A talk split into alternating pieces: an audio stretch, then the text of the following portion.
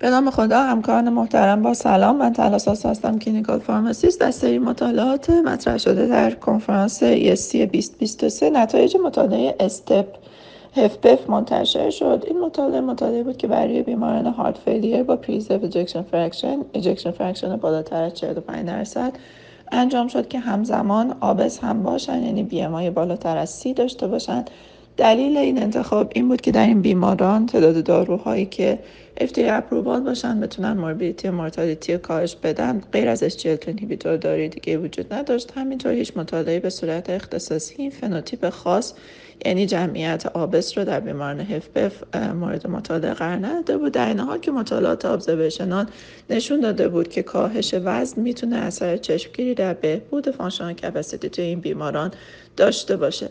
بیمارانی که یک مطالعه در واقع multicenter international double blind و کنترل بود. برای semaglutide دو چهار دهم میلی گرم در هفته در مقایسه با placebo شرایط inclusion criteria ejection fraction بالاتر از 45 درصد یا functional class دو تا چهار. بیمارانی که KCCQ score ی کمتر از 90 داشته باشند. به عنوان یک در واقع معیار quality of life یک questionnaire 23 سؤاله هست که میاد severity و شدت علائم بیمار رو بررسی می‌کنه و در نهایت یک عددی از 100 گزارش میشه. شرط inclusion criteria کمتر از 90 بود و همینطور بیمار بهتر بیمار باید یکی از این سه شرط رو میداشت. filling pressure بالا داشته باشه natriuretic peptide بالا که بر اساس وزن البته اجاز شده بود. hospitalization اخیر به دلیل heart failure به همراه دریافت diuretic و یا با تغییرات اکوکاردیوگرافی. بیمارانی که کاهش وزن اخیر بیشتر از 5 کیلو در طی سه ماه اخیر داشتن یا بستری اخیر در ماه گذشته داشتن یا اینکه systolic blood pressure بالاتر از 160 داشتن از مطالعه exclude شدن. primary outcome این مطالعه تغییر در همین questionnaire KCCQ بود که اگر که که در مقایسه با placebo و همینطور تغییر در وزن بیماران. secondary outcome هم outcome قلبی عروقی بود. hospitalization به دلیل heart failure و یا مرگ بیماری قلبی عروقی و همینطور تغییر در میزان CRP به عنوان biomarker التهابی. semaglutide دو چهار دهم میلی گرم هفتگی بیماران داده می‌شد افزایش دوز به صورت تدریجی در طی 16 هفته صورت می‌گرفت. دوز دارو از 25 صدم میلی گرم شروع می‌شد. هفتگی افزایش پیدا می‌کرد. هر چهار هفته افزایش پیدا می‌کرد تا در نهایت به یک و 6 میلی گرم می‌رسید. و اینکه بیماران بعد از این 16 هفته هر 8 هفته مانیتور می شدن طول مدت درمان 52 هفته بود و 5 هفته بعد از کامل شدن دوره درمان هم دوباره بیماران بررسی می شدن.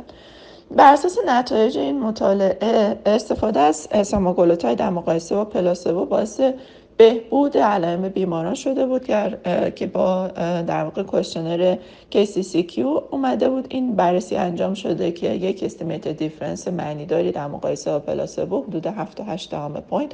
گزارش شد کاهش وزن با سماگلوتاید در برابر پلاسبو 13 و 3 درصد در برابر 2 6 درصد بود. یک estimate difference 7 درصد که این هم گزارش بود. علاوه بر اون استفاده از سماگلوتاید باعث بهبود فعالیت فیزیکی با 6 minute walk distance شده بود که توی بیمارانی که سماگلوتاید دریافت کرده بودن نسبت پلاسبو به طرز معنیداری افزایش داشت. علاوه بر اون کامپوزیت های قلبی عروقی بستری شدن به خاطر heart failure در سماگلوتاید نسبت به پلاسبو ارجحیت داشت. و همینطور مقدار CRP که به عنوان biomarker التهابی توی این بیماران چک شده بود کاهش بیشتری در گروهی که سماگلوتاید دریافت کرده بودن نسبت به پلاسبو نشون داد.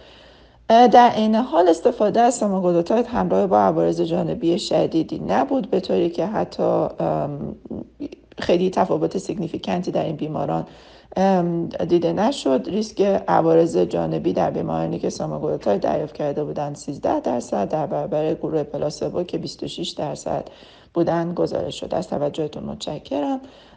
امیدوارم که این مطالعه براتون مفید واقع بشه